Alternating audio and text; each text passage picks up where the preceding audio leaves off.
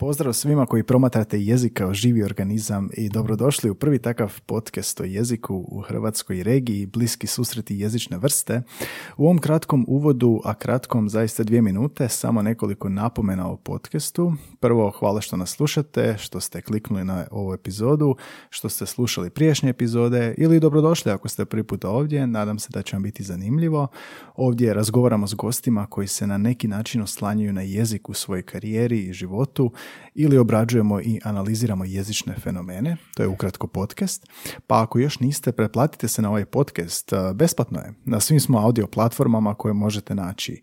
Najpopularnije su naravno Spotify, Google, Apple, Deezer, na SoundCloudu gdje izvorno izlaze epizode i zaista bi nam pomoglo ako biste se pretplatili na tim kanalima. Ako to napravite, svakog ponedjeljka u 5 ujutro pojavit će vam se naša nova epizoda, a pretplata nam ujedno pomaže i proširiti se, doseći veći broj ljudi. Isto tako ocijenite nas na Spotify ili na Apple Podcast, možete nam dati ocjenu, stvarno pomaže proširiti se. Druga stvar je da sve te platforme možete pronaći na našem čvorištu, dvorištu, to je naš Linktree, adresa je linktree_bliski susreti, tamo su medijski članci o nama, poveznice na društvene mreže i kontakt obrazac.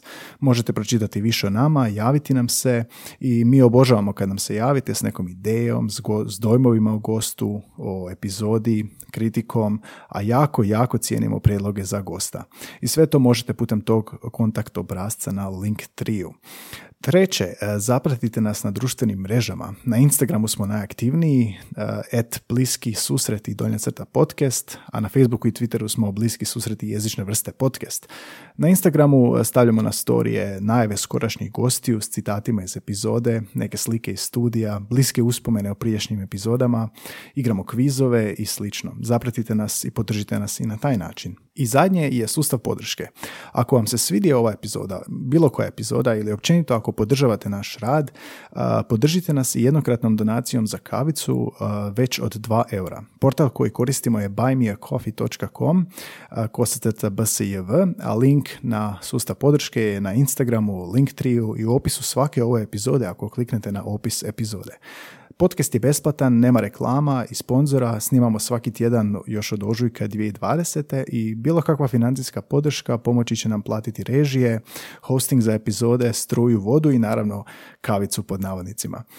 Uplata je vrlo jednostavna, koristite karticu običnog tekućeg računa, sigurna je uplata, unesete podatke, ostavite nam ljubavnu poruku i obradujete nas i pokažete koliko cijenite naš rad.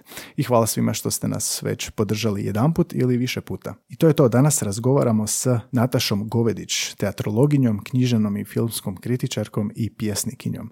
Sve više čućete u epizodi, uživajte i slušamo se opet idućeg ponedjeljka. Bliski susreti jezične vrste.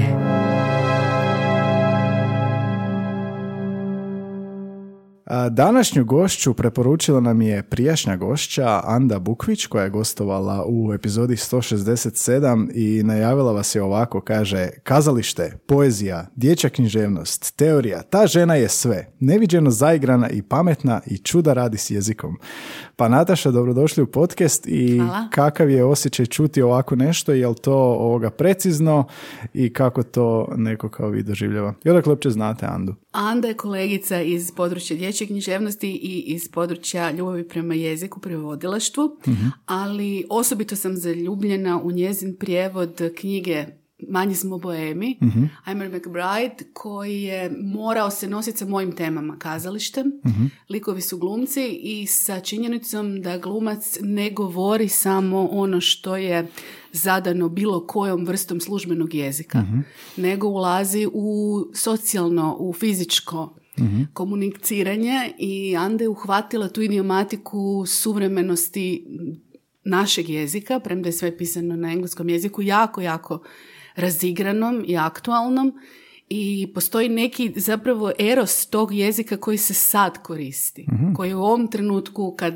odete na kavu s ljudima, s glumcima, šta glumcu recimo treba suvremenom bilo gdje na svijetu, dobar bar gdje može slušati one najduhovitije pijance koji u ovom trenutku rade najluđe eksperimente sa kolokvijalizmima. Tako da recimo evo Anda je osoba koja to prati, ima radare, čuje to. Mm-hmm. Dobrodošli u podcast. Hvala vam što ste došli. Vi ste toliko stvari u karijeri napravili da mi trebao poseban uvod samo za ovo. I ispravite ako je nešto krivo od ovoga što je navedeno na webu. Diplomirali ste komparativnu književnost i teatrologiju. Mm-hmm. Dapače, doktorirali. Doktorirali, da. Radite kao nezavisna znanstvenica, književna, kazališna, filmska kritičarka, predavačica na Centru za ženske studije, mirovne studije, Filozofskom fakultetu i pišete za Novi list. Da, pišem za Novi list već 20 godina, ali sam u međuvremenu 12 godina već trajno, stalno zaposlena na Akademiji dramske umjetnosti. Mm-hmm. I u tom smislu nisam više, 15 godina sam bila nezavisna kritičarka i znanstvenica. I to je jako dobro, mislim da sam mogla financijski izdržati, sigurno bih opstala u toj poziciji, ali ono što donese akademija ili bilo koja ustanova gdje su srećete studente je ogromno bogatstvo njihovog iskustva i sazrijevanja i oni vas užasno puno toga nauče, ne samo vi njih.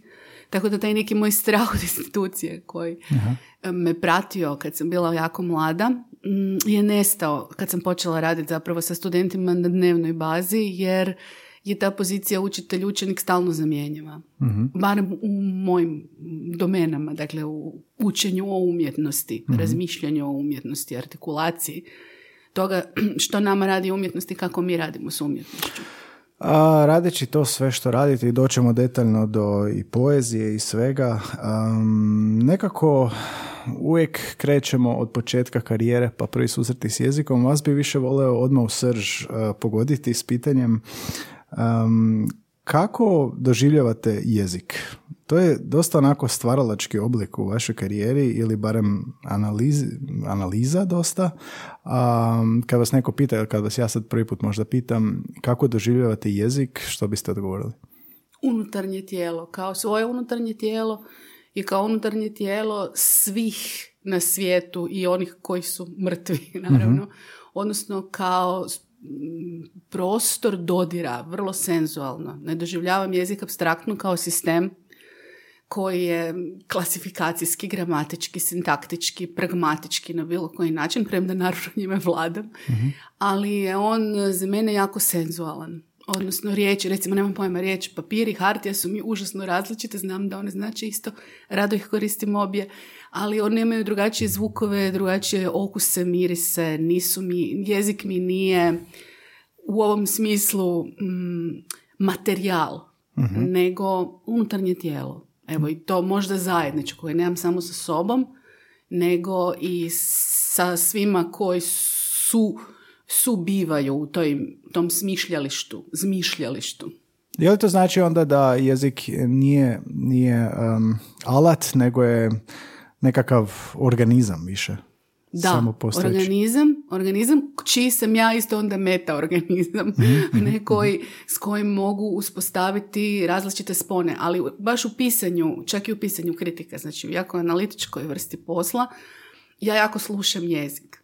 Znači, spadam u one autore koji slušaju rečenicu, svoju, tuđu, čitaju na glas, vraćaju se tome kakva je zvučnost ovoga što smo rekli i u kazalištu isto, kad zapravo vjerujem, mislim, razumijem ovu našu školu gavelijansku koja je išla iz zvuka, jer mi se čini da jezik zaista ima to zvučno tijelo. A rekli ste da mnogi ljudi pitate o početku ulaska u jezik ili da. Ali meni je jako recimo zanimljivo što kad sam bila dijete, onda su oko mene bili ljudi koji su govorili namjerno predamnom jezicima koje nisam razumjela, recimo mađarskim, jedna baka. I to je bio njihov jezik, znači privatan jezik u smislu one su se moja baka i njena sestra razumjela tom jeziku. Namjerno da vi ne razumijete. Namjerno, da. Jer kao to sve što nije za dječje uši govorilo se na nekim drugim jezicima. I sad zanimljivo je kako je moj zapravo prvi intiman susret s jezikom nije bio preko zvuka, unatoč svemu ovom što sam sad rekla, nego preko pisma. Kad sam naučila sam sama čitati. Tata mi je poklonio neke karte sa slovima i naučila sam čitati i onog trena kad sam vidjela jezik na papiru. Znači, kad sam vidjela jezik koji je na neki način stabiliziran tekstom, onda sam postala manijak čitanja. Zaista odmah jako brzo do danas. I tako da mislim da je to čudno sa jezikom, ne? Da mi jesmo stalno u toj nekoj oralnosti, zvučnosti, nekoj otopini organizmu, kako ste vi rekli, koji je živ i koji je tjelestan, iz kojeg sve izlazi što imamo za reći i misliti, ali s druge strane postoji ta dimenzija jezika koja je zabilježeni trag, koja mi je uvijek bila potpuno fascinantna, koja je možda čak slikovna dimenzija jezika. Da, sviđa mi se taj argument za slikovnu dimenziju. Mene uvijek fascinira taj odnos između napisanog i onda ovo baš što ste počeli pričati, taj zvučni dio. Ne znam, i u stranim jezicima i kad radimo kao profesori uvijek nekako pokušavamo naglašavati da je jezik govor. Ali onda cijelo vrijeme, naš, ako je napisan, ne znam kako vi to doživljate, uvijek vidim, ne znam, napisan tekst kao nekakav drugačiji, ne čuješ organizam, ali drugačija forma koja kao oživi se kad se izgovori, da, ali i dalje kad je napisan, on je nekako odvojen. Jel vi doživljavate isto tako? Apsolutno. I kad spremam predavanja, uvijek imam natuknice, nikad ne koristim PowerPoint ili slične stvari, nego natuknice koje mene vode u dijalog sa studentima i jako mi je bitno da se čujemo, da parafraziram što su oni izgovorili i taj proces je jako bitan, znači tog izoštravanja jezične slike, recimo to tako, onog što učimo. I on je isključivo usmen u mojoj nastavi.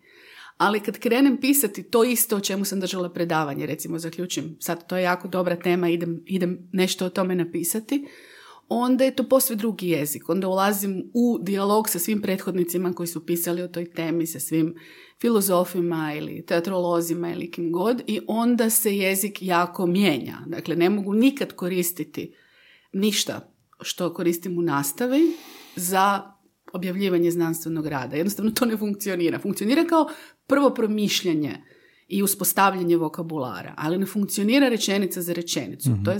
To su dva različita načina mišljenja o nekoj temi, bar u mom slučaju. Da, jel imate osjećaj da kad je napisan da je sužen okvir ili u toj širini preciznosti kojim se može napisati zapravo daje i taj smiraj neki, jer sad ne moram govoriti, nemam slušatelja, nego imam vremena napisati nešto, da je tu zapravo širi okvir, pa onda ja mogu uzeti puno vremena i pobrinuti se da nema nesporazuma. Jako ste to lijepo rekli, sedimentacija se događa u pisanju, kao da slojevi polako značenja se skupljaju i dobijemo puno onih stratosfera koje su baš zanimljive, ja mislim, za čitati, i kad čitamo izvrsno napisan tekst, onda se i vraćamo, zato što osjećamo da je neko veliko vrijeme uloženo u to, da ne možemo samo linearno proći kroz rečenicu, nego želimo ponovno i ponovno pročitati. Da. Bar kad volimo nečiji jezik. Kad je nečiji jezik jako gust, onda isto tako i mi ne možemo uzeti to pohranjeno vrijeme jednim čitanjem, nego ga isto ponovno otvaramo, kada ponovno gledamo film. Probavljamo ga opet. Da, pohranjujemo ga, ja mislim, downloadamo ga. Da. Ali imate nekad osjećaj da kad i to što napišete, jer kod govora i predavanja ili što uvijek se nekako u instantno možemo vratiti nečemu i pozvati se, parafrazirati, promijeniti, dok na napisano ne možete. Ali doživite nekad taj osjećaj da ovo je zapisano u kamenu sad. Ne, da pače spadam u pisce i kad radim kao dramaturginja, koji jako puno rade koji vjeruju u verzije. Znači, mislim da sviđa mi se jedna tradicija suvremena koja je europskog porijekla, a to je da se recimo u scenaristici objavi 10 verzija scenarija, da se ne zadržimo na onoj konačnoj, jer su zanimljive. Da. Jer mislim, ono što odbacujete je jednako važno kao i ono što zadržavate. Tako da uvijek u svemu što radim, uvijek imam jako puno verzija. Nisam ovaj tip autorice koji dođe i onda to tiho u sebi kuha i onda samo servira, gotovo.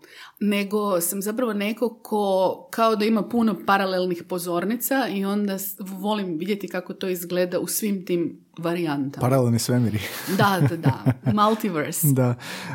Dobro, ajmo se malo onda vratiti i na početak karijere i te prve susrete s jezikom. Spomenuli ste mađarski kao šifrirani jezik koji nisu ti odavde čuje, ali kako je izgledalo vaš prvi susret osim što ste se naučili čitati, gdje nekako kreće ta nekakva ljubav prema izražavanju? Sjećam se da je prva stvar iz cijelog djetinjstva koju pamtim je da su me poslali spavati i onda da ja ležim u krevetu i da formuliram rečenicu. Ja sad mislim i igram se u stvari sa tom beskonačnom zrcalnošću te formulacije. To je zaista prva stvar koja, vjerojatno mislite, skroz filozofska, ali nije. Zapravo je to neka svijest o tome da uvijek u svakoj kutiji ima još neka kutija. Da. Ili da možete puno slojeva oljuštiti uvijek. Ko stepenice neke. Da, i uvijek su me zapravo u djetinjstvu fascinirali ogledala, ono, ešerovski. To me podsjetilo na to. Ti neki horizonti koji se umnažaju u onostranost. Mm. Ali ljubav prema jeziku kreće u stvari preko preko zapravo nonsense poetry. Recimo, jako sam voljela Ogdena Neša, koji je u mom djetinjstvu bio prisutan u srpskim prijevodima i koji je meni bio, recimo, znala sam ponavljati isto jako puno u beskonačnost, bio jednom jedan lav, kakav lav, narogušeni lav, ljud sav, šta je jeo, taj je jeo, šta je hteo. Uglavnom ide cijela pjesma drama oko tog lava i onda ga je Brana jednog dana rukom izbrisao. I ta mogućnost zapravo da ti imaš cijelu scenu užasa, opasnog lava, Nešova, ne, scena u poeziji, i da onda dođe dječak i da običnom gumicom to ukloni, mi se činila jako zanimljiva. Znači, jezik nešto radi. Da. I mi možemo... Ili recimo, moja omiljena bajka je Mačak u čizmama, koja je također, kad razmislite, malo bolje jezična. Znači, u njoj mačak laže. Mm-hmm. On sve što postiže zbog fikcije. Svaki put kad ga pitaju čija su ovo polja, on kaže Viteza Karabasa, a naravno nisu. Mm-hmm. Polja su kraljeva, ali on obmanjuje vlast. Da. Tim svojim odgovorom. I uspijeva. I uvijek me fasciniralo što uspijeva. Isto kao što je, recimo, druga moja omiljena bajka. Ja sam jako puno slušala bajke na radiju i imala sam snimke, isto koje mi je tata mi je radio na televiziji, pa mi onda donosio te snimke različitih emisija za djecu, koje sam slušala zapravo na magnetofonskoj vrpci. I onda, recimo, bila je Cvilidreta, ne, koji isto pogađa. On mora pogoditi ime.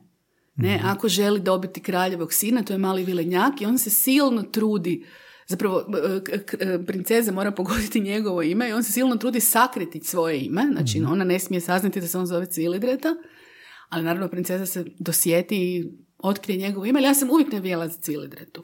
Znači, ne za princezu koja se mora udati i zadržati svojeg dječaka i sve to strogo po redu, normativno, nego za tog malog vilenjaka koji ima ime koje je čarobno. Mislim, zbilja je čarobno, razmislite, Cvilidreta. I nedavno mi se dogodilo, jedan pjesnik, Stanislav Hamjan, je razmišljao o tome, zafrkavali smo se o nekim nadimcima i on je rekao, tebi paše ime Dreta. Jer je zapravo, premda nije znao u cijelu moju priču s Cvilidretom, znao je koliko ja volim pogađati ta tajna imena ljudi, koliko volim razmišljati o tome kako bi se neko zvao u toj priči. Evo sad, recimo, vi, Gaj, da ste u epskoj tradiciji, kako biste se zvali, a kako biste se zvali da ste, na primjer, vozač autotrke. Dakle, ja volim te igre sa označenim. A čini se kao da je taj prvi susret bio s jezikom u smislu igre, stvaranja i promišljanja o toj nekoj što sve jezik može. Ne samo u jezičnoj strani, nego tako nešto baš obrisat će, nešto će nestati, stvaranje neke opasnosti s tim lavom. To se negdje u intervjuju, čini mi se da mi je ostalo u glavi, rekli da je fascinantno kako pjesnik može stvoriti opasnost uz riječi. Pa mi je zanimljivo zapravo kako je to važno za naše odrastanje, tako nekako na dvije razine. Na jednoj razini je to zabava i priča i moral ili što, na drugoj stvari je korištenje jezika da bi zapravo stimulirao maštu, stvorio opasnost, izbrisao opasnost. Je li to nekako ključ bilo za maštu kasnije? Mašta ili ništa. To je bitno sigurno, ali teško je samog sebe ovako gledati odozgo. Znam da je izvjesno jako bitno što sam išla u eksperimentalni razred u jako malom naselju zagrebačkom. To znači da svu djecu s kojima nisu znali što bi, jer su bili iz nekakvih specijalnih prilika, su u našoj školi u Redkovcu strpali jednom učitelju u razred, kojeg su smatrali pomalo ridikuloznom figurama, koji je bio zapravo veliki pedagog. Znači, mi smo svi bili otpad od ovih dobrih profesorica, nastavnica koje su vodile dobru djecu. Mi svi koji smo bili čudni iz nekih razloga, bilo kojih, smo dopali u razred tog učitelja i onda je on zaključio kako je to razred ono praktički s posebnim potrebama, ali zapravo je bio normalan razred kad se danas gleda, samo smo neki bili s jednim roditeljem, drugi su bili Romi, treći su bile su dvije blizanke koje su bile zaista s posebnim potrebama, znači bio je možda zahtjevniji razred za raditi nego inače, ali u svakom slučaju zanimljivo je da je taj nastavnik protiv svih konvencija onog vremena s nama radio dramsku pedagogiju. Znači mi smo sve radili, svega smo radili predstavu. Uzeli smo, na primjer, bio je jedna Mantonton i onda smo svi radili cijeli dan, 5 sati. Nismo radili matematiku, nismo radili prirodno. Su se bunili kad su došli novi učenici u naš razred. Sjećam se, jedan je došao iz druge škole i rekao, vi niš ne radite. Vi uopće niste radili matematiku. Mi smo rekli, pa da, ali zakaj se buniš, pa super nam je. I zanimljivo je da su iz tog razreda mnogi ljudi otišli u kreativne profesije. Znači da je zapravo taj kao profesor, nastavnik Željko Vedrina, koji je bio ekscesan za ono vrijeme, dakle rekao je tim učiteljicama, ja imam, pustite me, oni ovako i onako njih puno ne očekujete, oni su svi kao, očekujete od njih neke probleme, ne? Ali ajmo vidjeti što se dogodi s tim razredom kad ih se obaspe igrom.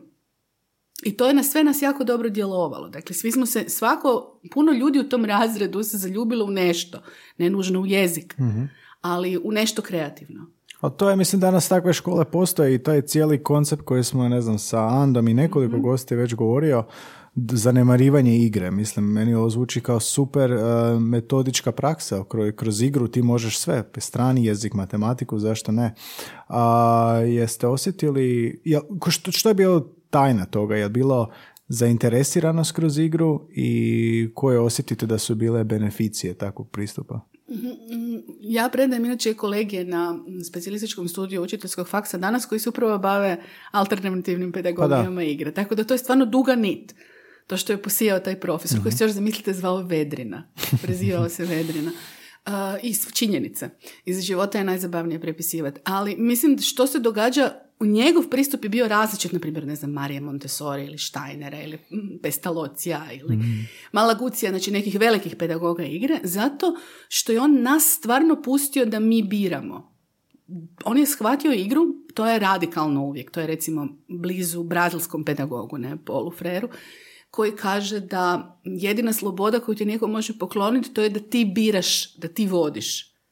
Nema druge. Znači, ako već neko za tebe ima bilo kakvu aplikaciju, uređen sadržaj, plan, nastavni plan, onda više nisi u prostoru slobode. Onda si vođena meditacija. Ali ako zaista želiš isprobati svoje moći, autorske, onda danas se igramo što god ti hoćeš, Gaj, sutra se igramo što god ti hoćeš, Nataša. Tako je on imao s nama taj pristup. Dakle, da imamo udžbenik, i svako od nas bira različite sadržaje. Mi prođemo na kraju kroz taj udžbenik. Da, bilo je znači nekakav okvir. Da, bio je taj okvir udžbenika. Ali mi možemo donijeti što god hoćemo. Možemo iz te pjesmice napraviti musical, možemo iz ovoga napraviti televizijsku emisiju, možemo, dakle na bilo koji način, podcast, vjerojatno da smo ono vrijeme živjeli, bi radili, ali da smo znali za podcast, ali hoću reći nije bio osoba koja rukovodi, nego dobar vođa, onaj koji se podloži pod razred. I sad, naravno, ove druge učiteljice su to komentirale da on malo ljeno nam pušta da mi vodimo kolo, ne? Ali zapravo uopće nije bilo tako. Zapravo nas je vodio, osnovao je zborište, smo pjevali, smo po staračkim domovima, po bolnicama. Jako je zapravo pazio da razvije taj neki altruizam, izvedbe kod nas i da s druge strane razvije užitak, recimo, ja mislim da je užitak jako subverzivna kategorija. Sad smo imali nedavno goste na Akademiji iz Ljubljane koji je govorio da je transgresija uvijek u nekom činu koji je zločin, prijestup, kršenje zakona. Ja međutim mislim da je užitak jako velika transgresija. I da recimo ako ti djetetu omogućiš da dugo bude u užitku, 4 godine, pazite, inače to su 4 godine kad se djeca skrša. Kad djeca nauče biti poslušna i zaključana iznutra, ne? A mi smo u te 4 godine bili kraljevi livade, slobodna djeca Summer Hilla. Premda je taj koncept slobodne djece Summer Hilla drugačiji. Ali svakako smo imali osjećaj slobode. I ste imali osjećaj da ste nešto gubili? Puno kasnije, znači kad smo došli, recimo kad sam upisala klasičnu gimnaziju, onda kad sam shvatila što ja sve ne znam, što znaju moji vršnjaci, jer sam se igrala. Morala sam, recimo, moj period srednje škole je bio golemo nadoknađivanje. Svega onoga što formalno nismo prošli. A od čega? Raznih, recimo, čak i gramatike. Fakti? Šta, čega? Ne toliko fakti, nego tog odnosa prema znanju. Znači da je znanje nešto što je, što usvajaš preko autoriteta. Da citiranjem autoriteta legitimiraš ono što govoriš. Mm-hmm. Mi smo imali pristup da je znanje onaj ko se nečeg najboljeg dosjetio. Na razini grupe, grupa će to prihvatiti. Što luđe, to bolje. Ne? Dakle, to je neko grupno generirano znanje bilo. I izvedbeno znanje. Mislim, dosta bitno za sve što sam poslije radila. Ali onda u klasičnoj gimnaziji kreće to znanje koje je dugo stoljeća posredovano, provjereno, ovjereno, legitimirano i koje je isto jako važno, de facto. Ste imali osjećaj da onda dolaskom u klasično da zapravo jako šturo i gubitkom te neke kreativnosti gubite tipa na tom nekom osobnom pa jezičnom razvitku? Ne, zapravo toliko sam bila u šoku da sam intenzivno radila i čitala i učila i recimo moji kolege, jedan od kolega s kojima sam išla u razred je Nemanja Jovanović koji je trenutno pročelnik katedre za klasičnu filologiju na Filozofskom fakultetu. Njemu je bilo teže u srednjoj školi jer je on osjećao recimo socijalne tenzije, imao je puno tih dimenzija škole koje su vezani za osjećaj grupe te vršnjačke, ne? A recimo ja sam bila toliko fascinirana tim novim konceptom učenja i znanja, novim pitanjima koje su, recimo osjeća se da me na prvom satu povijesti profesorica Bišov je pitala za mene potpuno nerazumljivo pitanje, koja je razlika između feudalizma i kapitalizma, ali nemojte mi to objašnjavati iz udžbenika, nego mi objasnite što vi mislite. Znači, taj pristup da ja moram znati što su feudalizam, kapitalizam i onda što moram reći svojim riječima je bio užasno inspirativan. Naravno sam ja onda otišla u knjižnicu, posudila knjige, razmišljala, čitala, ali zaista mi je trebalo dugo da dođem na tu razinu. Sigurno jedno, recimo, samo za povijest godinu dana, da uopće mogu razgovarati s tom profesoricom. Kao prilagodba na drugačiji pristup, jel? Da, drugi jezik opet. Aha. A što se tiče samog jezičnog nekakvog razvitka, kad usporedimo taj eksperimentalni dio, to je bilo osnovno, da, s ovim formalnim, kako ste, što tu pada na pamet, jer dosta ono jezična pravila, jel, pravopis i tako dalje, a s druge strane ovo eksperimentalni pretpostavljam da to više bio primjena jezika u nekom stvarnom okruženju kazališta, igre. A kako se ta tranzicija odvijala? Što više sam zapravo bila u tom svijetu koji je legitiman, znači koji se bavi ovjerenim verzijama, klasicima, ajde recimo to tako, i gramatikama, to mi je zapravo bilo lakše koristiti ovo iskustvo iz osnovne škole i tu neku moju temeljnu nevezano za sve sisteme ludičnost. Zato što nije sustav koji, recimo, nemam pojma da usporedimo to sa sustavom klasične retorike. On nije samo opresivan. On isto ima emancipatorske elemente u sebi. Znači, vi kad jednom naučite naći, otključati neki sustav, uvijek znate otključati svoj, uvijek ste dobar lopov. Niste lopov samo prve 4 godine svog života. Nego, zapravo vam se sviđa to, ne? Ono, dođete u instituciju i onda pipate gdje je ta njena šifra. Koju se isto može, pa znate i vi na svojim ocicima ili u životnom iskustvu, zapravo sustavi nisu zatvoreni. I najzabavnije je vidjeti gdje se oni otvaraju. Niste imali osjećaj, sad već mislim da znam odgovor, ali niste imali osjećaj da je, ko što je Ken Robinson, kako se zove, na TED Talku rekao da je škola onda ubija tu neku kreativnost u tom formalnom obrazovanju? Niste dobili? Imam taj osjećaj gledajući što se događa svoj djeci, iskreno, u običnim školama danas, sa klasičnom frontalnom nastavom, kad gledam kroz kakvu edukaciju je prošla moja kćer. Znači, mislim da je to rutina, da većina škola, čak i škola koje su dobronamjerne i kako predajem učiteljicama budućim na učiteljskom faksu, godinama sam držala tamo scensku kulturu, vidim da one, te mlade žene koje će postati učiteljice, recimo kad njima date kreativni zadatak, vidite da su mnogi od njih nisu igrale u djetinjstvu. Bile su korisne. Neko im je rekao moraš pomoći mami, ima stvari koje treba pospremiti, sad ćeš raditi ovo ili ono za domaćinstvo. I mnogi od njih zaista nemaju iskustvo transgresije, nemaju iskustvo igre. Koliko im treba da se uhodaju? Cijeli semestar, s tim da ima i kolegica koje dođu na ispit i još uvijek mi na ispitu kažu jako mi je težak vaš kolegij. Znači oni za ispit moraju smisliti 15 susreta sa učenicima, bitno je da se igra serijski, znači to što god da predlože u smislu igre u nastavi, da se to razvija, da se ne igramo samo jednom za Božić. Da. Radeći priredbu, nego da razviju neku dramaturgiju susreta sa učenicima koja omogućava i njima da one istraže neke svoje kreativne interese, jer ima jako različitih ljudi, neki donose u razred iskustvo plesa, neki sporta, neki pjevanja, neki slikanja, razumijete? I to se uvijek može kapitalizirati kreativno.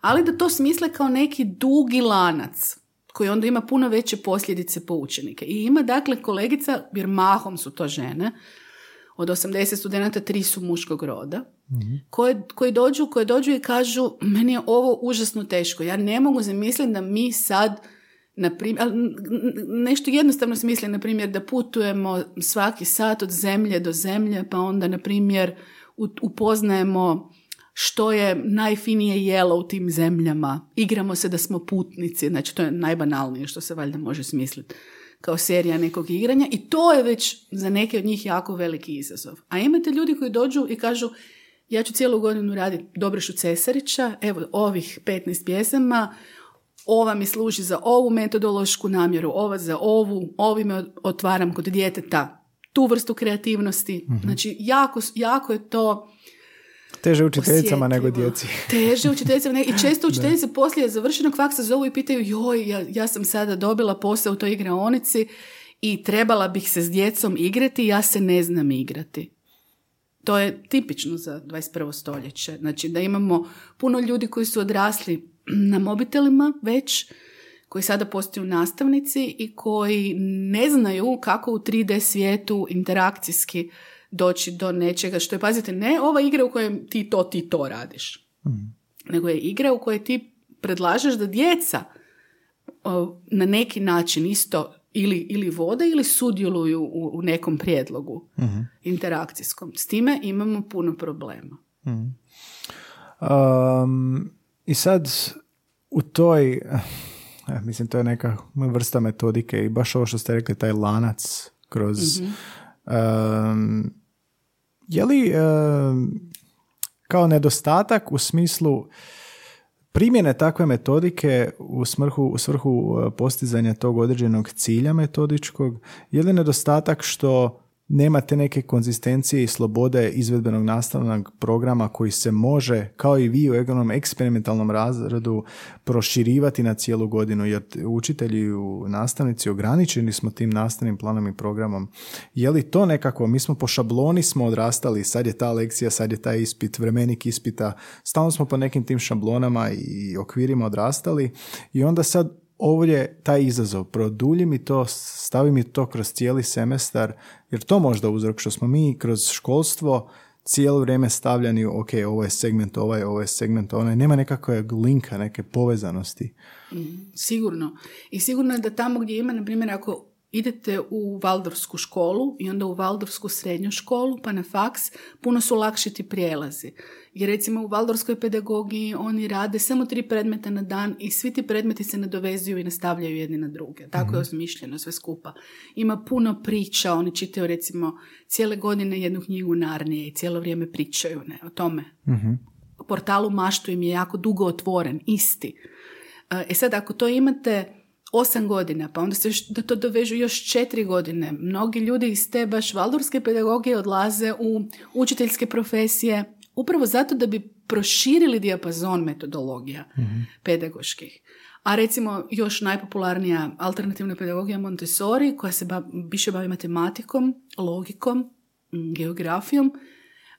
Tu imamo puno muzičara, recimo, koji kad završi cijeli taj kompleks, isto se, jer postoji ta neka način na koji mozgovi funkcioniraju, te neka strukturalistička dimenzija, te Montessori cijele metode, koja jako paše muzičarima, ne? I ljudima koji se bave tom vrstom znanstvenog istraživanja, ne toliko u ovom smislu umjetničkog istraživanja. Tako da svaka od tih metoda kada živi, ona ima jako dobre posljedice. Nisam sigurna, kad biste me sad pitali da li u Hrvatskoj one funkcioniraju onako kako su zamišljene, da bi vam mogla odgovoriti da funkcioniraju. Mislim da u Hrvatskoj sigurna sam da u Hrvatskoj ne postoje ni srednja Waldorfska, ni srednja Montessori. Znači, u Hrvatskoj ovo što vi kažete opet uobičajeno. Znači, čak i ako prođeš neko kreativno, zanimljivo, alternativno obrazovanje do 8. razreda, onda ti je jako teško ući u sustav. Onda ti se događa ovo što se i meni dogodilo. Da, ali onda ispada samo da bi svi trebali biti jednaki, svi bi trebali proći po istim pravilima i masa je predmeta, masa je faktoida, masa je samo činjenica i bombardirani smo znanjem i torbe su teške. Da, preteške. Mislite onda da bi bilo, da bi te alternativnije metode, da su zastupljenije, da su raširenije, da bi i roditelji i klinci prepoznali i više išli u tom smjeru? Mislim da je jako dobro spojiti različite oblike.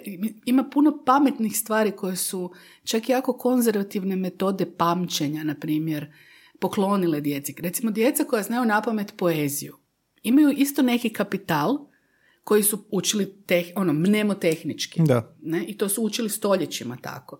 I premda nisu nikad diskutirala tu poeziju, nikad je nisu analizirala, ne znaju šta je metafora, nije bitno, ali imaju nešto, su dobili kroz to da su se skupili i znali odrecitirati napamet neki korpus stihova. Isto kao i ona djeca koja su dobila stihove i onda su od njih napravila predstavu. Dakle, ja mislim zapravo da je jako dobro uzimati ono što znamo najbolje iz svakog sustava učenja. Nekakav blend svega. Zapravo uopće ne bi trebalo biti da tako razdvojeno. Ali opet uvijek se vraćamo na te nekakve okvire i propisane kurikulume i planovi i programe, što onda nekako kao da narušava tu slobodu ili kreativnost obrađivanja gradiva. Jer ima to slučaj da profesori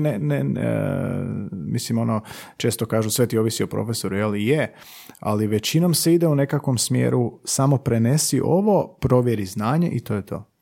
Ali ima profesora koji već dulje rade u struci, koje srećem preko Agencije za odgoj i obrazovanje, barem 200 u Hrvatskoj, ne pretjerujem, koji stvarno žele raditi puno vrsta eksperimenata, i metodoloških, i eksperimenata po pitanju toga kako, recimo, dozvoljavaju djeci da djeca biraju lektiru koju čitaju, da oni čitaju ono što im djeca predlože. Da. Znači, tu se događa jako bitna stvar.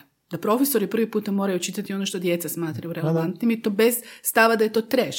Mm-hmm. To je veliki skok u hrvatskoj pedagogiji. Da. Ali imate ih zapravo jako puno i kad ja svake godine gotovo s njima imam susret preko Agencije za odgoj i obrazovanje i čujem njihova iskustva i šta su isprobali, šta su uzeli, nadogradili od onog o čemu smo prije pričali i to je ogromno bujanje koje se sada događa.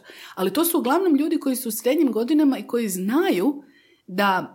Mislim, ovi mladi ljudi koji tek završe faks, oni se gube još na početku. Da, to je snalaženje na početku, da. Ali čim zapravo shvati da ti od djece možeš dobiti doživotnog partnera u učenju, evo, najjednostavnije rečeno, ako mu dozvoliš da je on, da je ona ili on, kako god misli da je najuzbudljivije, prođe kroz nastavnu jedinicu, dakle, vidiš da to dijete cvate. Pa je li motivirano, jer birajući način, mislim, često i podcjenjujemo mlade ljude i kako kao zamisliti staviti njihovu odgovornost u ruke. Ne bi im dali odgovornost u ruke, od nas onda se očekuje vatreno krštenje kad krenemo raditi i onda mi...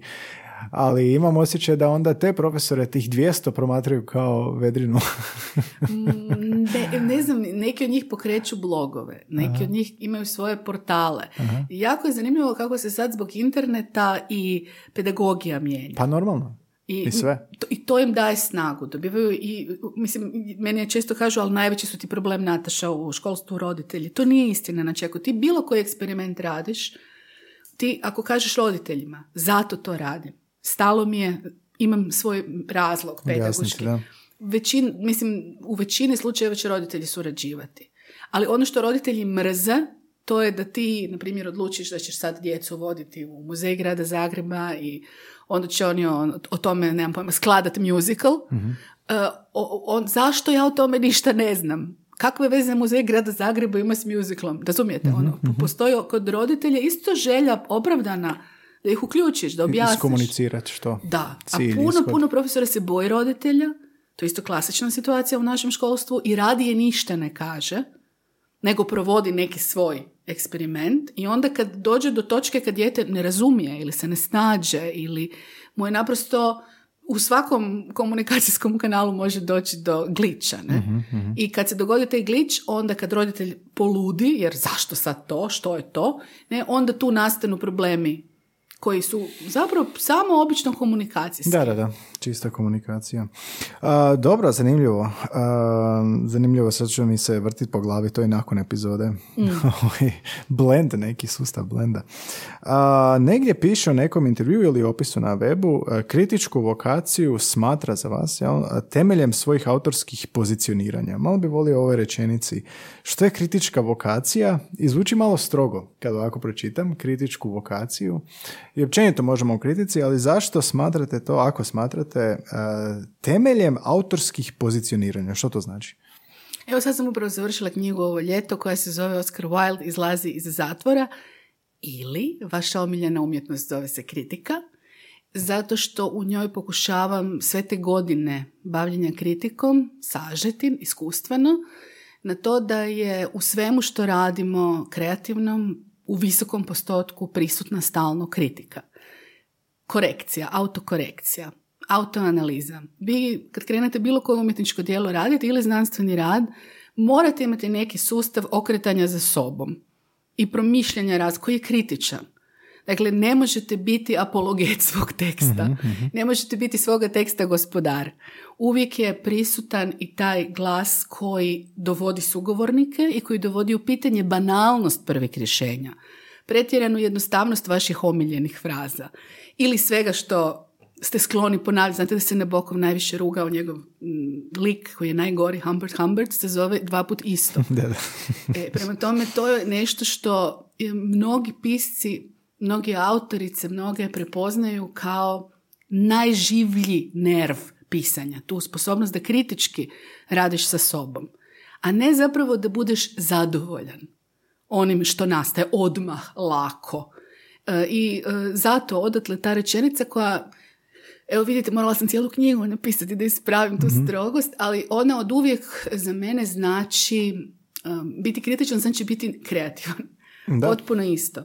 Jer ne mogu zamisliti, dakle već sama gesta, ova najklasičnija mišljenja izvan okvira je kritička gesta. To je ujedno i definicija kreativnosti. Dakle, nemoguće je da budete kreativni, a da ne budete kritični i obrnuto. Uvijek, čak i urednički proces oboje obuhvaća. Lektorski proces oboje obuhvaća. Znači, nema profesije koja se bavi stvaralaštvom u jezičnoj zoni, a da ona ne uključuje i visoku svijest, analitičku i kritičku. I mislim, često puta, pošto radim sa glumcima koji, kao i glazbenicima ili bilo kim koji ima svoj instrument, u slučaju glumaca, to je njihovo tijelo, ali koji stalno dobivaju korekcije, ne? Kao i glazbenici. Malo digni gudalo, malo pomakni prst, pola milimetra. I zanimljivo je kada oni razmišljaju o kritici kao o svom dobrom motoru, a ne kao o neprijatelju. Ne? Znači, imate situaciju da se glumcima govori, nemoj slušati kritičare, šta oni znaju. Ne moraš slušati nijednog kritičara izvan, ali slušaj svog. Moraš razviti svog unutarnjeg sugovornika, kako god ga hoćeš zvati, koji ima dobar kritički aparat. Znači, koji te može pitati i neugodna pitanja, i drska pitanja, i provokativna pitanja, i izbaciti s takta. I jako pohvalit, i bit na tvojoj strani, i smijat se s tobom, i prekinuti u nekom trenutku jer si previše umoran. Dakle, to je sve kritički kapacitet, bez kojeg zapravo nema stvaralaštva. I mi živimo u kulturi u kojoj, znate da u dnevnim novinama ima jako malo kritike, Novi list je jedna od rijetkih dnevnih novina koja još uvijek ima redovne kritičare, ostale rubrike imaju estradu, zabavu, to se zove na različite načine, scena, u nekim novinama, ali nema te svijesti da ako nemaš kritike u školi, ako nemaš kritike u umjetnosti, u kulturi, onda se zapravo ne događa nikakav razvoj te scene. Onda zapravo imaš neke ljude koji su zadovoljni svime, jednako, nemaju kriterija, postoji neka učmalost tog netalasanja koji se boji kreativnosti ko za crta kritike. I što je cilj vaše kritike kod pisanja i kako pristupate, i općenito gledajući kakva kritika mora biti? Nikakva. Kritika kao ni umjetnost. Nema tu nikakvog imperativa. Mislim da je Postoji jako puno naših pisaca, bili su kritičari, od Matoša nadalje i obrnuto, izvrsni pjesnici, izvrsni kritičari, i nisu imali poetike, kritičke ni pjesničke koje su zastupali. Krleža. Što mislite što bi vam Krleža rekao? On bi rekao da je ista stvar, mislim da ako se bavite istraživanjem u pisanju, bilo da ono završi kao kritika ili roman ili kao poezija, onda je istinitost glasa i složenost stilska izraza jedino što vas treba brinuti ili nadahnjivati, ali nema zapravo okvira za kritiku, kao što nema ni okvira za umjetnost. Meni su zapravo tragikomične radionice koje vam kažu kako pisati, bilo šta. Jer je to nema. Pisanje se uči čitanjem. Pogledajte koje sve bogatstvo mogućnosti spisateljskih. Toliko različitih stilova su relevantni stilovi. Dakle, to ne možemo doći i reći ljudima kako pisati, ni kako čitati. Prevelika je Babilonska biblioteka da bismo mi sad proizveli algoritam. A zašto onda pisati kritiku? To jest, što postići kritikom? To da razumijemo na način tog specifičnog pisca, taj umjetnički čin o kojem kritičar piše. Mislim da je kritika obraćanje prvenstveno umjetnosti, kad piše, bilo i likovna kritika, kazališna, glazbena, svejedno, književna kritika se bavi nekom umjetninom i govori iz pozicije isto stvaralaštva, unutarnjeg poznavanja te umjetnosti, što o toj umjetnosti sada u ovom trenutku, jer pazite, jedna moja kritika danas, pa onda sutra može biti potpuno različita ili bilo čija, ako smo zaista autentični. Znači, ako sada prvi puta čitam ovu pjesmu i onda ju čitam 50. put ili 700. put, sigurno i svaki put pišem, to neće biti ista kritika. Tako da, prihvaćanje toga da je dinamičko to polje susreta s umjetnošću je, mislim, najbolji pristup kritici. To da stalno učiš od umjetnosti, dok se baviš kritikom, ne? Nema te situacije kad ti odeš, meni da odem u kazalište ili otvorim neku knjigu, a da nečim nisam iznenađena, zatečena, da ne znam, nemam za to još rječnik. Moram ga sad smisliti, kao neki neologizam. Zato što se recepcijski pojavljuje signal koji mi je nepoznat. Mm-hmm. I kritika je zanimljiva zato što se s tim može... Kritika se želi s tim nositi. Ne, meni je zanimljivo pisati kritike ne zbog toga što imam kućice koji se zovu kriteriji, pa onda ću ja sad sve predstave i sve knjige i sve filmove svrstati u te kućice, nego baš u tome što će eksplodirati ili implodirati kućice kad nešto stvarno bude zanimljivo umjetnički. Jel možemo uzeti bilo koju neku kritiku koju ste pisali i neki dio toga, čisto na što ste se, nešto što vas je iznenadilo, šokiralo, prvi put ste vidjeli ili zateklo, jeste se uhvatili za to? Ako ste se uhvatili za to, kako je to izgledalo u kritici? Možda na nekom primjeru. Mm-hmm. Kad sam vidjela prvu predstavu Olivera Frljića, Gospođice Rajs, mnogo prije geopolitike bila je glazba, uopće mi taj rukopis Frljićev mi je bio potpuno stran. On je bio užasno satiričan. Nije bio političan na ove uobičajene načine. Bile su tri glumice koje su Ana Karić, Nataša Dangubić i Nina Vilić, koje su se bavile likovima iz stvarnog života, znači Brigitte Bardot, Rajsica i još, dakle, cijeli taj kontekst je bio kako likovi koji su zapravo autentične osobe, kako lica postaju likovi i kako likovi postaju lica, i onda neka vrsta ismijavanja te logike aktivizma svih tih protagonistica. Ja sam napisala kritiku koja mislim da je najgora kritika koju sam ikada pisala, koja je potpuno odbacivanje tog rukopisa bila. Znači, ovo, što je to? Da li je to, meni inače teško, recimo, od svih modusa literarnih, puno mi je teže prihvatiti satiru nego tragediju ili komediju. Znači, te neke podrugljive i smijavačke moduse mi je kao kritičarki teže voljeti nego ove koji su uvjetno rečeno čišći. Pa točno znamo koja je namjera. I recimo ta kritika je grozna po mom mišljenju, jer ja uopće ne mogu naći ni jednu sponu s predstavom kao kritičarka. Ne mogu pronaći ništa što mi je zanimljivo. Što je totalni promašaj, ja mislim. u nekom dubljim smislu, ne? Ali onda što se dogodilo, dobra posljedica toga je da sam ja ponovno išla gledati tu predstavu nakon što sam napisala kritiku. Dalje nastavila o njoj razmišljati i počela zapravo jako pažljivo gledati Frljićeve predstave. Jer oni su za mene donosili jedan novi jezik koji nisam znala, kao onaj mađarski iz mog djetinjstva. I morala sam gledati, recimo za Bakhe sam pisala 6 kritika u različitim periodima, zato da se ja mogu nositi sa time koliko je kompliciran taj postupak koji Frljić provodi. Ne politički, nego izvedbeni, stilski. Njega vrlo često optužujem za to da je eklatantno politički, ali to zapravo nije toliko bitno iz kazališne perspektive. Iz kazališne perspektive je bitno kako radiš s glumcem, kako radiš s jezikom, kako radiš s temom, kako je bitno. Da. I recimo dok sam, trebalo mi je, evo, stvarno puno pisanja o jednoj toj istoj predstavi, da ja uopće naučim o tom redatelju govoriti, razumijete? Ali onda mi to zvuči kao da, ne znam kako ovo frazirati uopće. Da, pa dobro, onda ispada kao da je kritika ne... u nedostatku bolje reći neautentične, ali mi bismo se svi onda trebali duboko upoznati i s autorom i sa načinom njegovog izražavanja, rada, pisanja, a ne onome što smo u tom trenutku vidjeli. Imate osjećaj neautentičnosti nekakve ovdje, jer onda ako mi smo išli sad detaljno više puta pogledati, mijenja se kako smo to vidjeli. Nije li onda tu neka nesvrhovitost te kritike ili pače zapravo je zato što je u tom trenutku viđena u tom, kao fotografija zabilježena u tom trenutku? To mi je teško malo sad... Baš mi je interesantno to što kažete, upravo obrnuti osjećaj. Dakle, imam osjećaj da je gledanje predstave koje je jednokratno najčešće falsifikat. Dakle, neoštra fotografija. Mislim da je umjetnički proces, pa razmislite o tome, recimo samo u kazalištu ljudi 3 mjeseca dolaze svaki dan na probe i sabiru svoj materijal. I sad vi dođete i gledate ih jednom u nekoj izvedbi koja je jako napeta, obično premjernoj, koja je možda od svih najstresnija. Kritičari idu na premjerno najviše. Većinom, ja zapravo izbjegavam.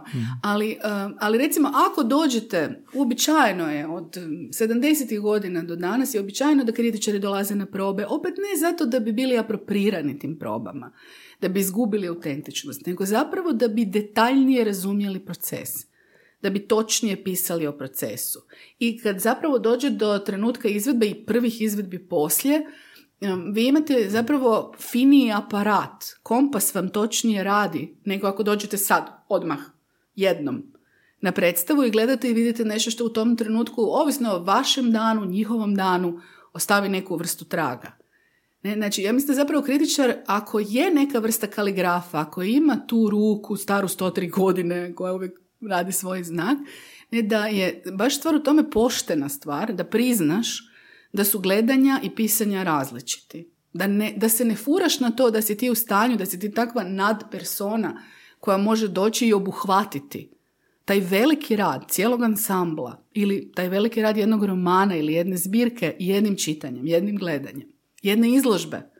Znači, mislim da je zapravo u kritici jako bitna ta sposobnost pomnog gledanja, pomnog čitanja, kao u esejistici, kao i u umjetnosti. Dakle, ne mislim da je kritika, mislim, to kaže zapravo i Matoš i Oscar Wilde, znači moji omiljeni kritičari su ljudi koji su se mogli i ukopati pred nešto i baviti se time i čak ono neke riječi izvaditi i rečenice i gledati ih danima na zidu i razmišljati o njima. Ja vam ne vjerujem u ovaj moment samo jednog trenutka kad me zabljesne umjetnina. Ne vjerujem u to. Mislim, vjerujem u to da je umjetničko djelo nešto što se polako otvara. Pa čak i kad recimo gledate recepciju nekog umjetničkog djela, baš je zanimljivo što su je svi ljudi čitali na toliko različitih načina. A i vi, vama se to događa, razmislite o svojoj omiljenoj glazbi. Nekoliko zapravo ste dobili ponovnim slušanjem i koliko biste različito govorili o njoj sa 20 godina ili sa 30 godina. Tako da mislim da je kritika neko udubljivanje u umjetnost, a ne neko evaluiranje. Mislim da je najveća suprotnost pojmu kritike suđenje, prosudba. Mislim da kritika nije prosudba. Mislim da je točnija riječ razumijevanje. A razumijevanje je jako teška riječ.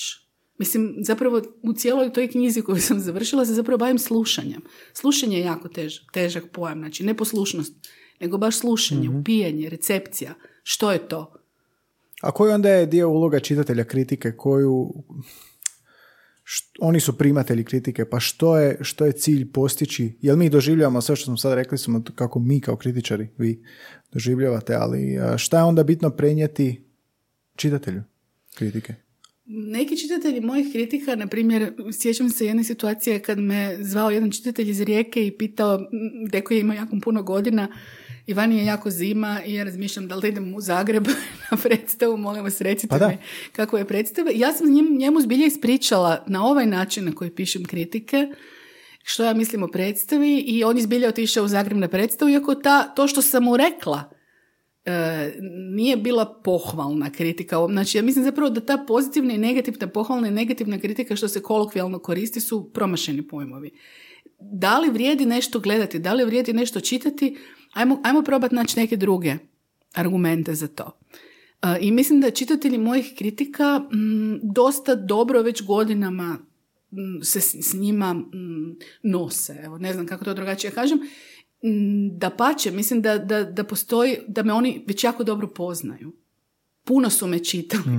I naučili su i valjda i moj jezik. Mislim, svako uspostavlja i svoj jezik kroz to pisanje kritika. Isto kao što se navikneš na nečiji glas i kako življava u podcastu, radiju i slično. Ali pitam to zato što... Ne znam, u zadnje vrijeme znaju ljudi reći pogledao bi ovaj film, išao bi u kino, pogledao bi film, ali troje frendova su mi rekli da ne valja, jedan rekao da valja. Mene općenito taj neki koncept, sad neko ti je rekao da nešto valja ili si pročitao da ima loše ocjene, pa ti sad da nećeš pogledati. Zašto se ne bi uvjerio sam? No okej, dobro, to je sad filozofiranje. Ne, to je potpuno točno. Da, ali ljudi će vjerovati kritici ili neće, ili će vjerovati prijateljima ili neće. Ali to je dojam. Vjerovati dojmu. I vjerovat će zapravo čovjeku. A kritika nije zapravo ona koja stoji, koja preživi neko vrijeme, koju može da čitati ponovno. Nakon 10 godina je zanimljiva zato što ona naprosto dalje nastavlja to umjetničko djelo. Ona je kao part 752 tog istog umjetničkog djela. A ne odi gleda ili nemoj to gledati. Ali mogu li onda dobiti... ja to silno želim pojednostaviti. Ja to jednom sam na BBC-ovoj stranici vidio što ovaj kolumna mora biti. Kao mora, kak je bila napisana, mislim da je natjerano bilo, kao da je natjerati čovjeka da propitkuje svoj stav. Argumentacijom. Jel kritika nešto slično? Jer mora samo analizirati i pokazati vjerodostojnost, uvjerljivost. Jel možemo to nekako sažeti u rečenici da se ja bolje osjećam? Kako doživljavam to? Sad ću vas povrijediti. Ne. Mislim zapravo da je to kod da me pitate da li, možete li mi reći zašto u svom životu imati neku visoku dozu umjetnosti? Mislim, umjetnost nas mijenja, ali nema, opet ne možemo reći točno, pa razmislite o svom iskustvu, kako vas sve umjetnost u svakodnevici mijenja. Na jako puno načina. Zar ne? I ljude koji se bave umjetnošću isto, i gledatelje, znači i moju publiku, kritičarsku, ta umjetnost mijenja. I mi smo zapravo svjedoci. Evo, ako moram pojednostavniti, onda je to, kritika je za mene neki oblik najdubljeg svjedočenja, najpozornijeg svjedočenja i dijeljenja tog svjedočanstva sa čitateljima. I sa, jednako tako, pazite, to je jako bitan aspekt, kritičar je stalno performer. Znači, kad nešto napišete, to odmah čita cijeli ansambl. Ti ljudi vas sreću stalno na ulici. Da, znači, vi ste isto na pozornici cijelo vrijeme. Niste njemi svjedok. Niste ovaj svjedok koji frendu preporuča. Nego ste javni svjedok. I svako vam ima pravo reći što misli o vašoj kritici. Ima vas pravo korigirati. Imate pravo dobiti kritiku kritike. To je legitimno. I iz nje naučiti. I jako puno puta ljudi dođu, bilo u smislu da nešto niste vidjeli ili ste nešto krivo protumačili ili ste vidjeli nešto čega oni uopće nisu bili svjesni, to im je baš super. Znači, puno se toga događa u tom recepcijskom kanalu između umjetnika i kritičara i publike, stalno, to su jako otvoreni autoputevi, gdje vi neprestano zajedno otkrivate što sve o tome mislite. Ne događa se stabilizacija tog mišljenja. Dobro, sviđa mi se, ovo mi je jako dobra rečenica, duboko svjedočenje i onda prenošenje.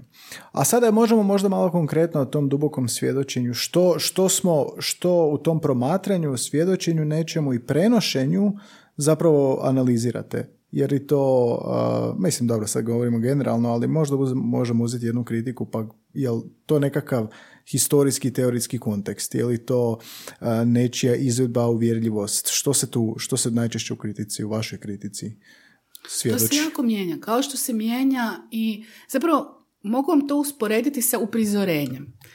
Kada dobijete neki dramski tekst, vi birate kako ćete ga uprizoriti, kako ćete ga izvesti. Tako, postoji dramski tekst, ali vi, na primjer, možete Antigonu pročitati kao Anne Carson, koja ga je pročitala kao Antigonika i kao Nemamo vremena, Civilizacija je na rubu katastrofe, Nick of Time, Antigonik. Znači, možete otići u potpuno drugu interpretaciju od Sofokla, na primjer. Istu slobodu kreativno ima i kritika. Znači, ovisno o tome što dođe, na primjer, ja sa vama neću razgovarati isto kao što razgovaram sa nekim drugim kolegom. I na umjetničko djelo neću odgovoriti na isti način. Uvijek ću koristiti, naravno, fundus mog znanja o teatrologiji ili o filmu ili o književnosti, 100%, jer ne mogu bez njega, on mi je optika. Ali ću pokušati reagirati na samu činjenicu što mi donosi umjetničko djelo. Kao da je umjetničko djelo osoba koja je potpuno druga. Nije isto ako pišemo Don Juanu u HNK, i o problemima te predstave ili recimo o predstavi koja je sada nedavno imala premijeru Svjetlo pada u Zagrebačkom kazalištu mladih. Neću se koristiti istim stilom. Da.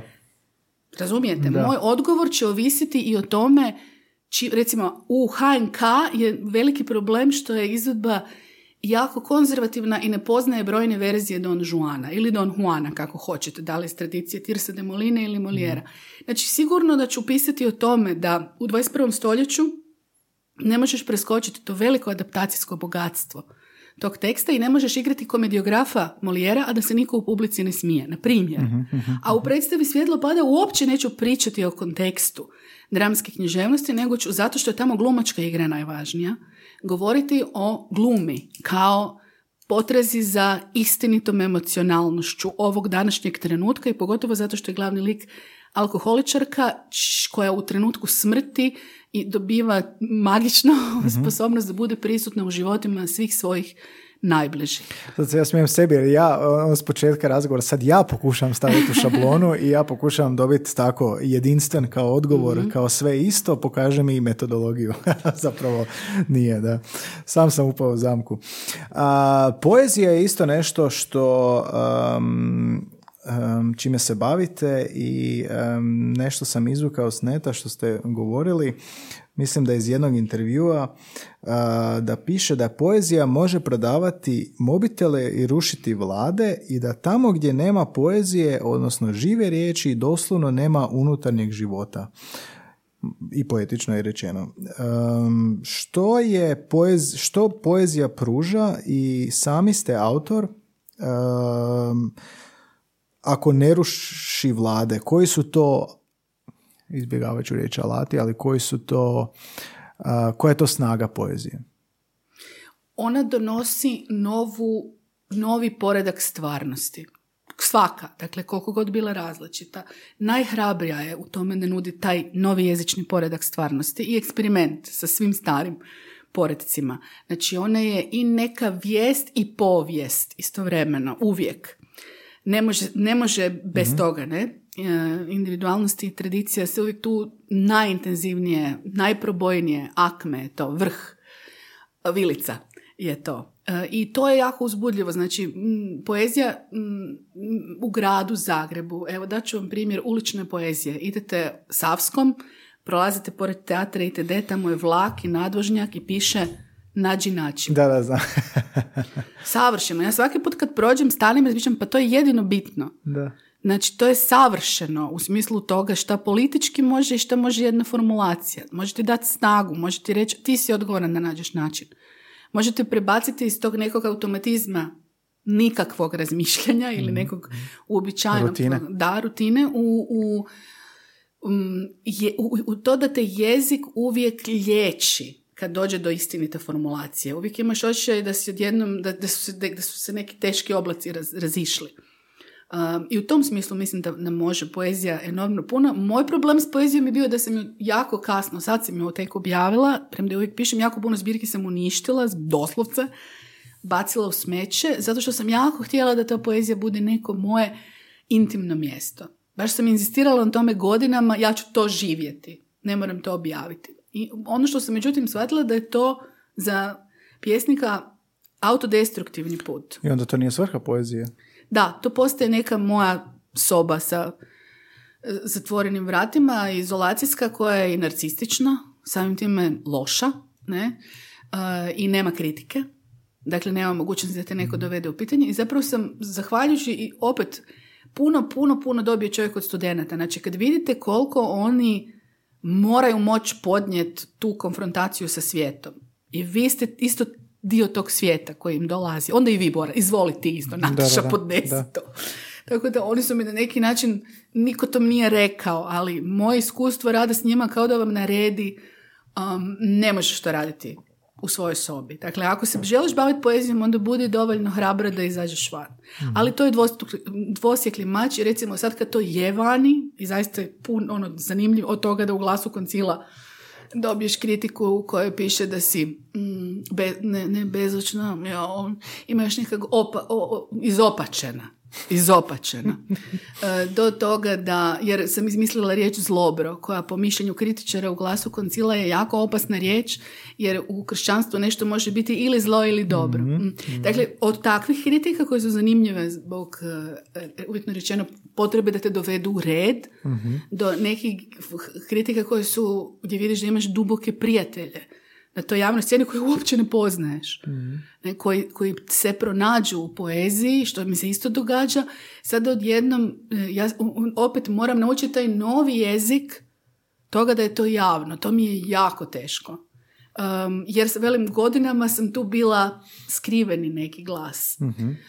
I sad to tek polako svladavam. Sad dosta onako razboljivanja temperatura, znači onak nekih imunoloških reakcija, jer sam sad vani, stvarno to je sve vidljivo.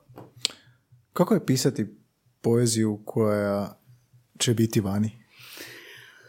Sad radim na drugoj zbirci i opet ju mogu raditi jedino iz tog najintimnijeg mjesta. Znači ne mogu uopće razmišljati o čitatelju na ovaj način.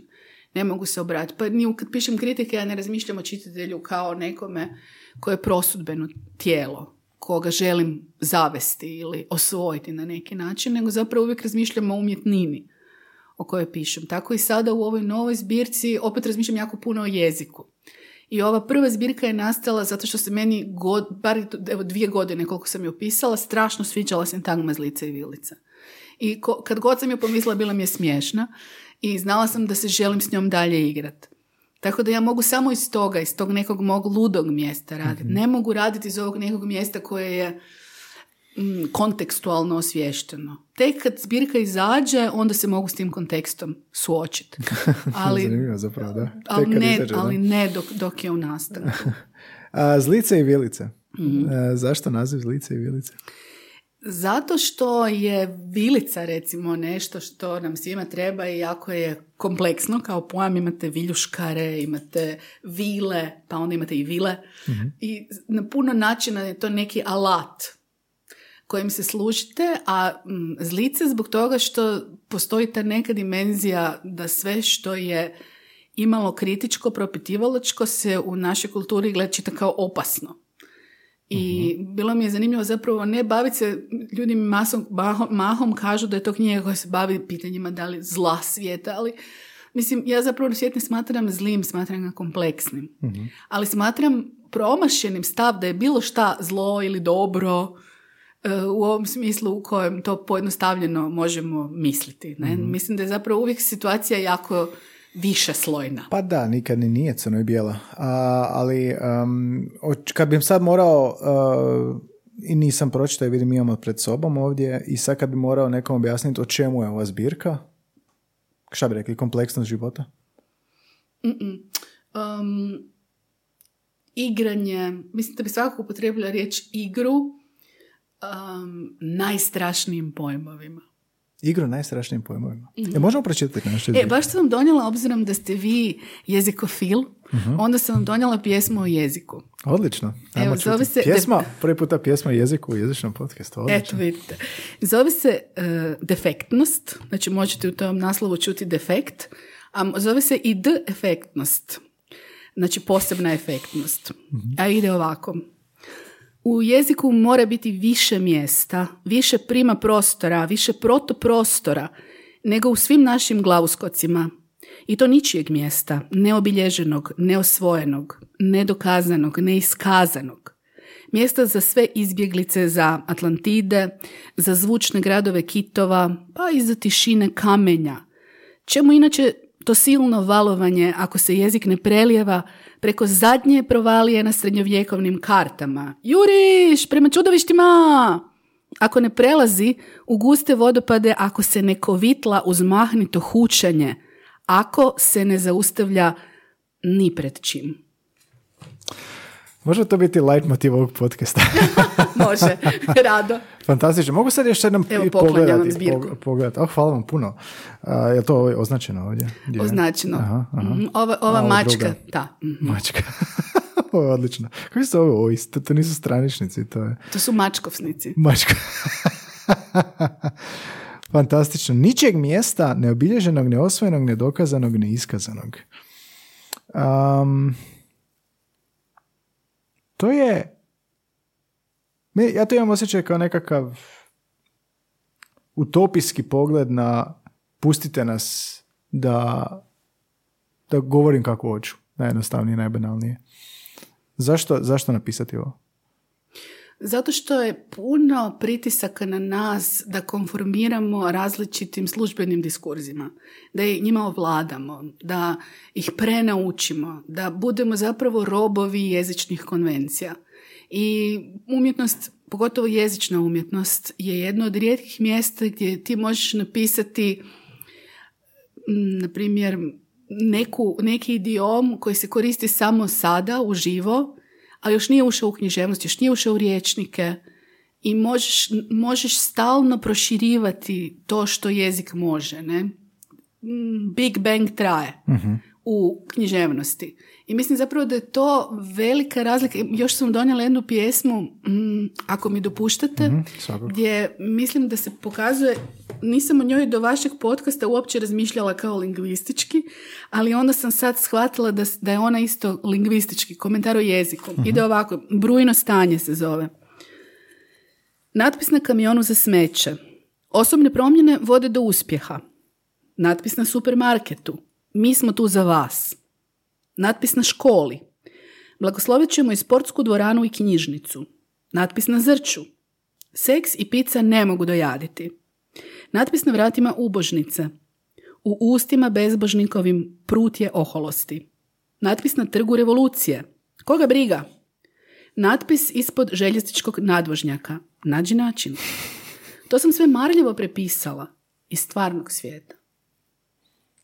Dakle, mislim da je to isto pjesnik radi. Ima pravo, i na Bogu je o tome pisao, uzeti ono što je možda čak i klišej ili nešto što se koristi kao krilatica i pokazati, ako vi navedete mnogo takvih lažnih rečenica u jednom nizu, one nešto govore o našem svijetu. Da.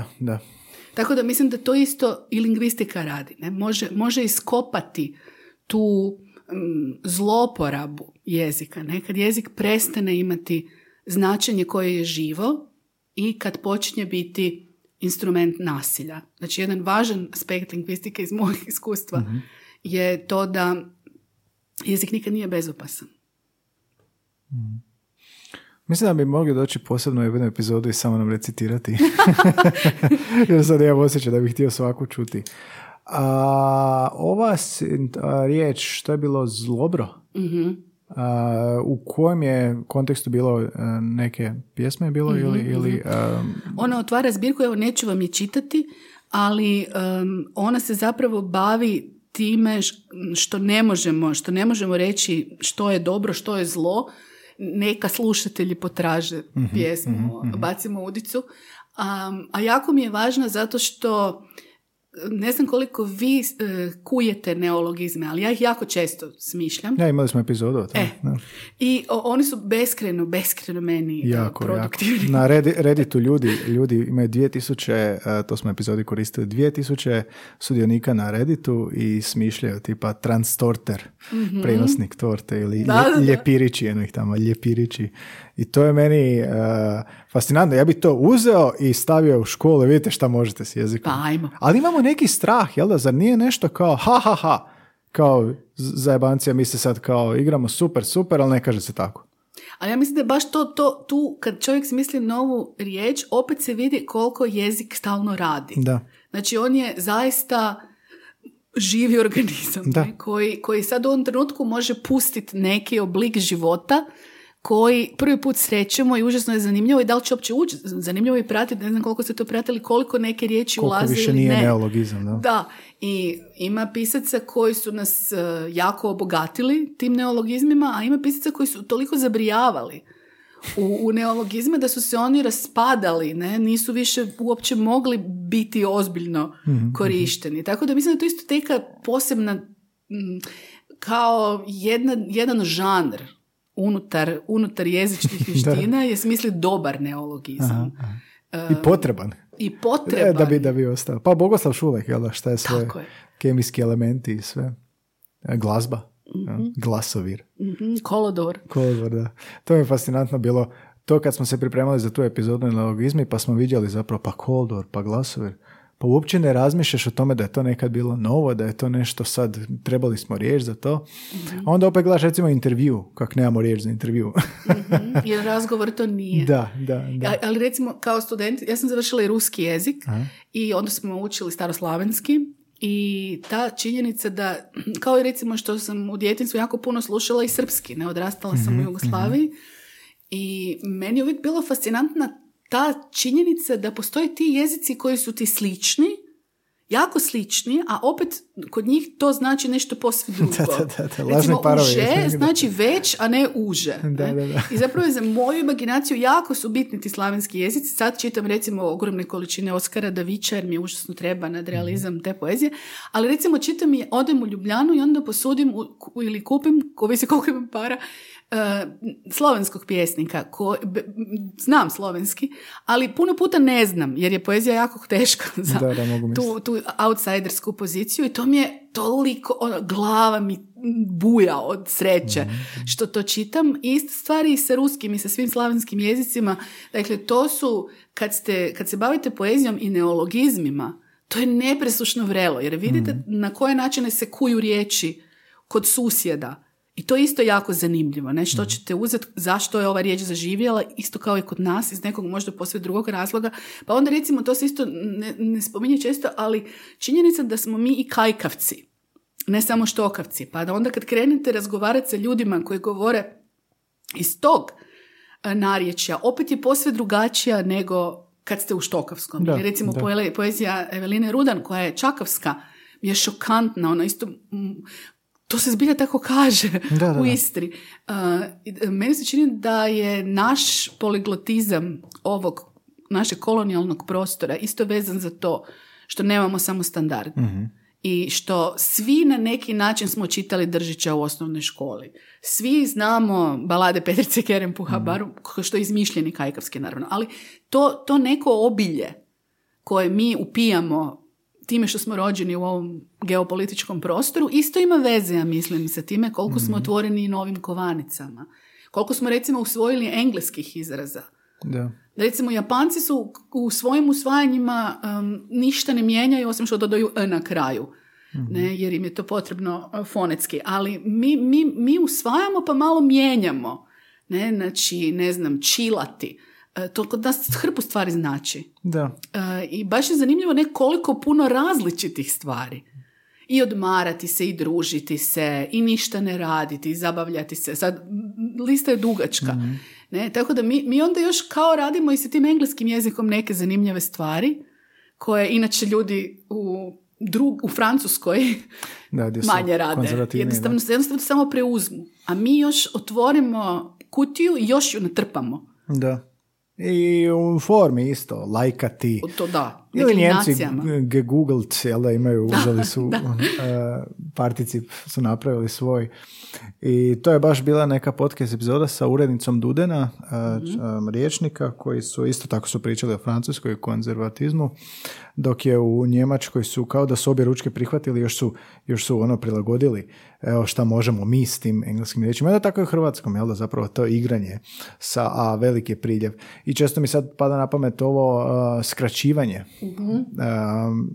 Volio bi vidjeti recimo poeziju skraćenih današnjih oblika nego smartphone komunikacije. Mm-hmm. To bi isto bilo zanimljivo, jer to je kompletan, kompletan jezik, doslovno, znači kompletan drugačiji jezik, pa onda emoji, mimovi i tako dalje. To je ono poezija koja može biti zapravo bez riječi. I funkcionira odlično. Da. Ali htjela sam vam reći da je moj najveći šok sa jezicima bio kad sam prije godinu i pol dana krenula zbog svoje kćeri u stvari učiti japanski. Uh-huh. I apsolutno se ne mogu snaći u japanskom. Dakle, u njihovoj sintaksi se ne mogu snaći. Sve ove europske jezike koje govorim po nekom sličnom principu. A japanski ima drugi princip. Mm-hmm. I to mi je toliko, neću odustati. Dakle, nemam problema sa grafičkom. Koji je smisla drugačiji? U smislu da najčešće subjekt ide na kraj rečenice i da vi morate rečenicu misliti iz moje perspektive na traške. Mm-hmm. Da. Mi smo subjekt predikatora.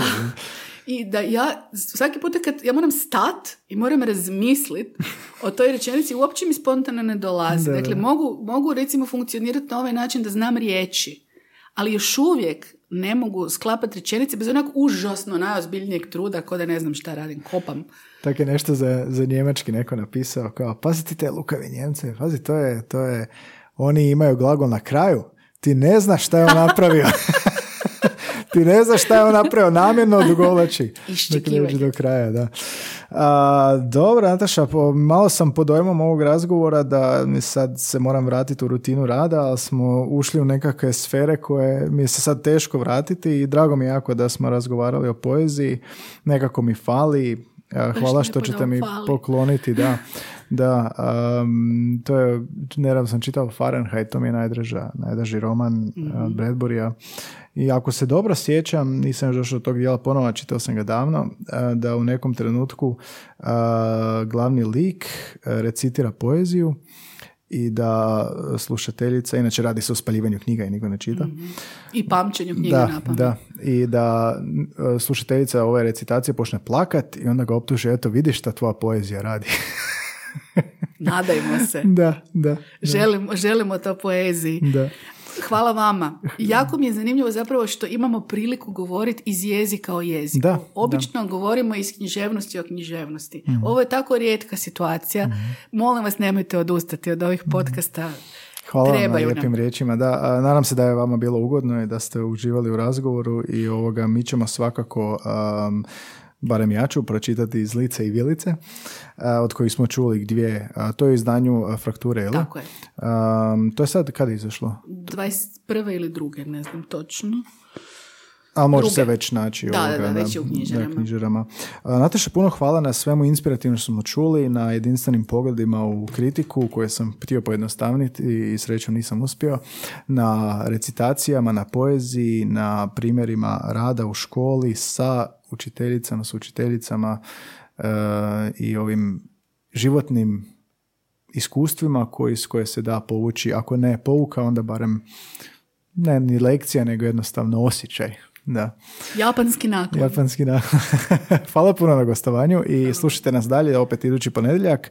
Evo, Nataša Govedić je književna kritičarka, pjesnikinja, teatrologinja, kazališna i filmska kritičarka i ovoga mene inspirirala.